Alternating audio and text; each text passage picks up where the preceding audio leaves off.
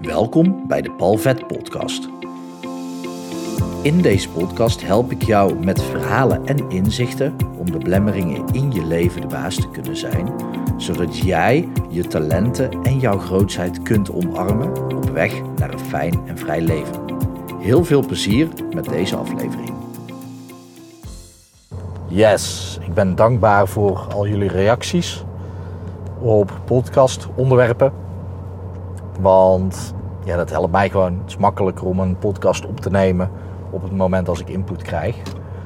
Want ik kan zelf echt prima bedenken waarover ik kan delen. Want ik heb genoeg sessies met cliënten om daarover te spreken. Al komen we vaak bij sessies op een kern uit wat grotere thema's raakt. Maar de symptomen om die op te lossen, dat kan eh, mensen ook al heel erg helpen natuurlijk. Dus ja, het helpt mij als ik gewoon even weet waar iemand tegenaan loopt. Dus waar iemand last van heeft. En nu had iemand gereageerd over het feit van... hé, hey, praat eens over pesten. En dat vind ik een hele mooie om daarover te praten. Want dat is iets waar ik volgens mij echt nog nooit een aflevering voor heb opgenomen. Terwijl ik vroeger zelf ben gepest. En om maar meteen met de deur in huis te vallen, dat snap ik. Ik kan heel goed begrijpen waarom ik ben gepest. Daarmee praat ik pesten natuurlijk niet goed. Eh, we snappen allemaal wel wat pesten doet en waarom dat niet leuk is om te doen voor mensen. Al zullen sommige mensen iets als pesten ervaren, terwijl iemand anders zich daar niet eens bewust van is dat het pesten is. Dus dan moet je over de definitie van pesten gaan praten. Maar goed, ik zei al, ik, ik kan heel goed begrijpen dat, dat ik ben gepest vroeger. Als je naar de archetypes van Jung kijkt, dan is een van de archetypes die bij mij heel krachtig aanwezig is, is de wijze. De wijze of leraar. En ik vind leren ook heel erg leuk. En om die kennis door te geven vind ik fantastisch om te doen. Op het moment als ik in mijn kracht zit, dan werkt dat ook zo op die manier. Als ik me echter onveilig of slecht in mijn vel voel zitten, dan wordt de schaduwzijde van zo'n archetype actief. En laat de schaduwzijde van de wijze nou gewoon het bedweterige jongetje zijn. En ja, dat was ik vroeger. Kan ik soms ook nog steeds zijn. Hè? En daar ben ik me dan ook bewust van. Tenminste, vaak achteraf pas. Want op het moment als ik niet, niet goed in mijn vel zit, uh, of er speelt op onbewust niveau iets, dan gebeurt dat. En dan, ja, als het is gebeurd, kan ik er alleen maar achteraf bewust van zijn natuurlijk. De vraag is überhaupt of dat je ooit vooraf ergens bewust van kunt zijn. Maar goed, dat is ook weer iets voor een andere aflevering. Maar dat is een interessant iets, want vroeger voelde ik me super onveilig in de groep. Dus werd ik het bedweterige jongetje.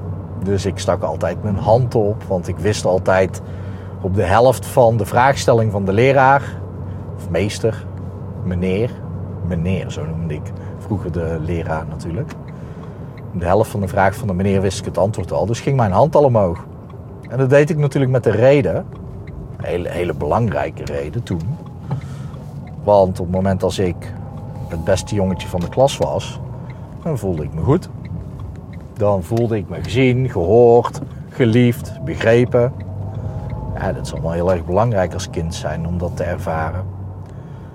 Dus ja, dat, dat maakte me blij als ik dat deed. Ja, het gevolg was dat ik gepest werd. En ja, dat snap ik wel. Want het is gewoon scheidt irritant als er een kindje de hele tijd in de klas met de vinger omhoog zit. Moet je nu eens voorstellen dat je een cursus hebt en dat, uh, dat er een vraag wordt gesteld door een trainer. En dat er één iemand helemaal vooraan zit met de armen over elkaar en de hele tijd de hand op steekt en zegt: Ik weet het, ik weet het. Ja, het irritant. Dus ik snap wel dat ik gepest werd. En niet alleen omdat het irritant is.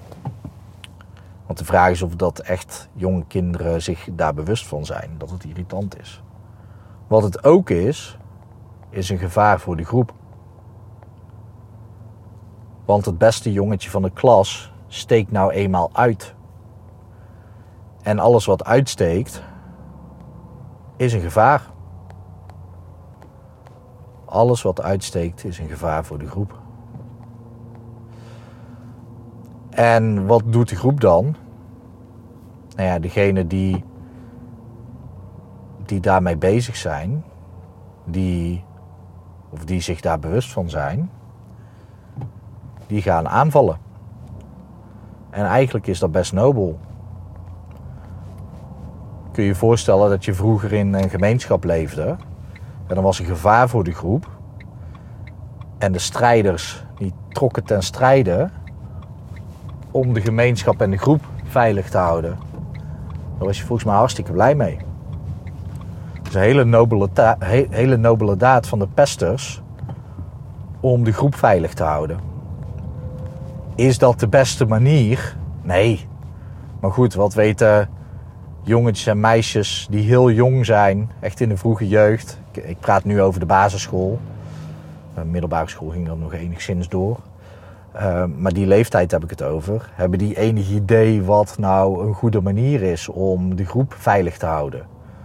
Nee, die denken alleen maar, hey, dat is niet bewust hè, maar die ervaren van, hé, hey, dat is gevaar. En dat gevaar moet wijken. Dus wat gaan ze doen? Ze gaan agressief zijn richting het gevaar.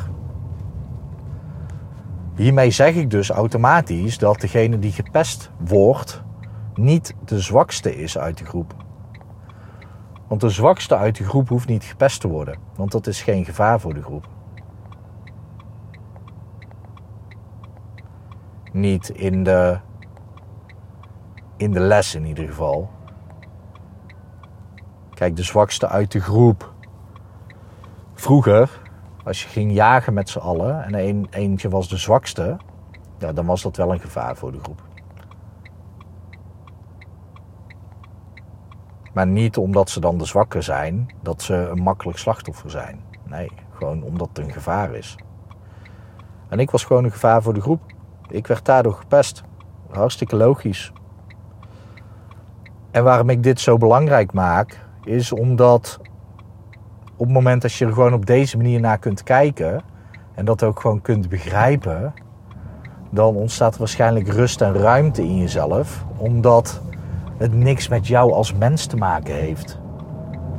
Het heeft gewoon met jouw gedrag te maken in de groep, wat niet automatisch slecht gedrag is, maar wel een gevaar is.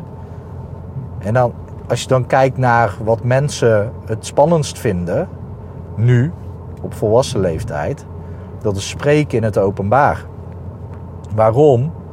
Ja, dan kan je uit de groep gezet worden. En uit de groep gezet worden betekende vroeger dood. Dus ja, dat is allemaal hartstikke logisch. En de vraag is dus zelfs of dat het pesten dat gevoel heeft veroorzaakt van je, jezelf moeilijk een houding kunnen geven in de groep. Of dat dat ergens anders vandaan komt. Voor, het, voor de oplossing maakt het niet uit waar iets vandaan komt. Het is belangrijk om jezelf te beseffen. Maar het is sowieso heel erg interessant om op deze manier ernaar te kijken. En als je dat ziet, als je naar de schaduwzijdes gaat kijken van de archetypen, en ik ben daar geen specialist in, maar dan zie je dat agressie ook een schaduwzijde is. Volgens mij van de strijder, ik weet het niet zeker. Maar als je dat zo bekijkt, dan snap je ook waarom mensen strijden. En waarom dat in de vroege jeugd leidt tot pesten. Terwijl later, als er iemand strijdt voor de veiligheid van een groep of gemeenschap, ja, dan worden ze ontvangen als helden. Maar ja, pesten mag niet. Maar ten, strij, ten strijde trekken richting mensen die het gevaar zijn voor een groep. Ik moet even goed kijken, want er rijden hier fietsers rechts, links. Fietsers die oversteken en dan op de helft van de weg al remmen. En een zelfrijdende Tesla die niet uit zichzelf rijdt voor mijn neus. En mensen achter me. Dus dan word ik even afgeleid. Hè. Maar gevaar voor de groep is gewoon, ja, op het moment als dat wordt aangepakt op volwassen leeftijd op een goede manier, dan ben je een held.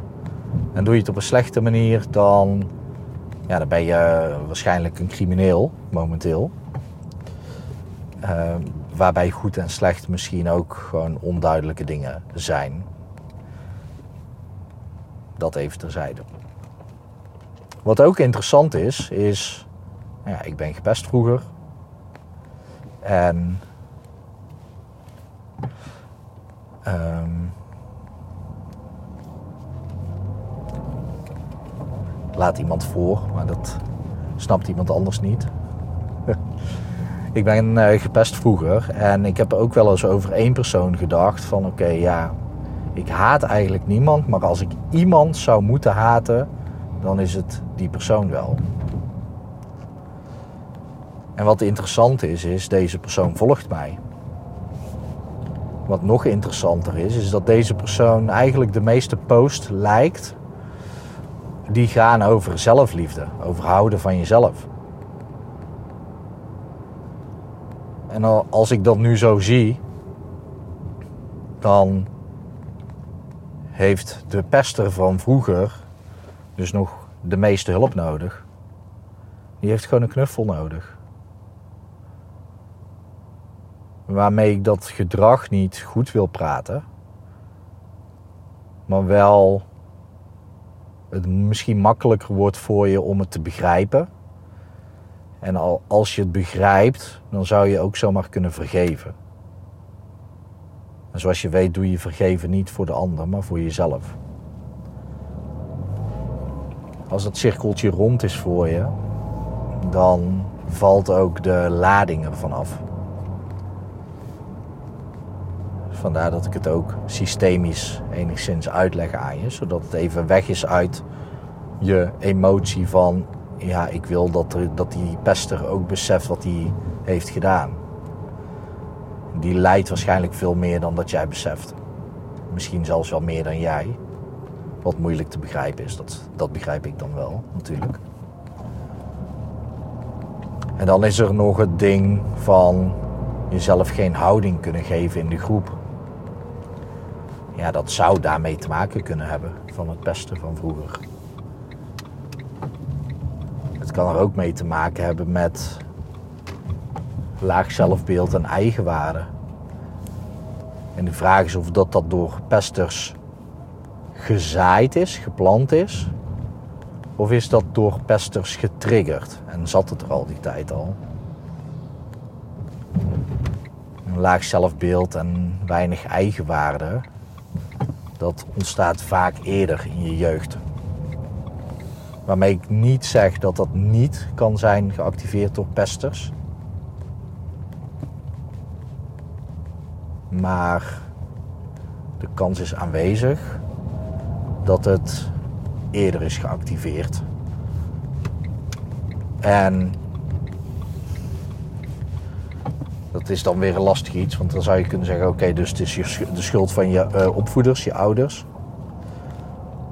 Dat hoeft niet, want de ouders die kunnen vaak niet anders dan jou de opvoeding geven waarvan zij denken dat de beste is.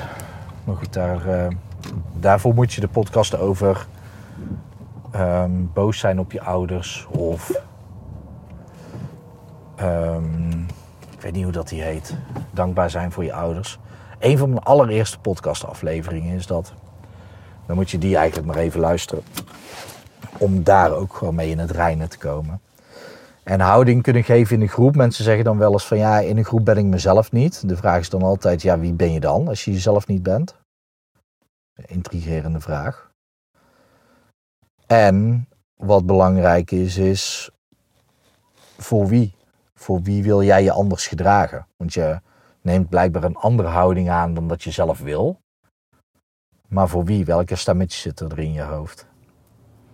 En dan, als je dat weet, wie tegen jou zegt, of dat het nou een van je ouders is, of misschien nog een vriendschap, of een leraar, of een manager, of collega-ondernemers. Kan van alles zijn. Maar dan zou je daar ehm, als je dat weet, kan je daarna even de aflevering luisteren over de relatie tot jouw probleem. Relatie is locatie. Ik weet niet precies, volgens mij heet die zo.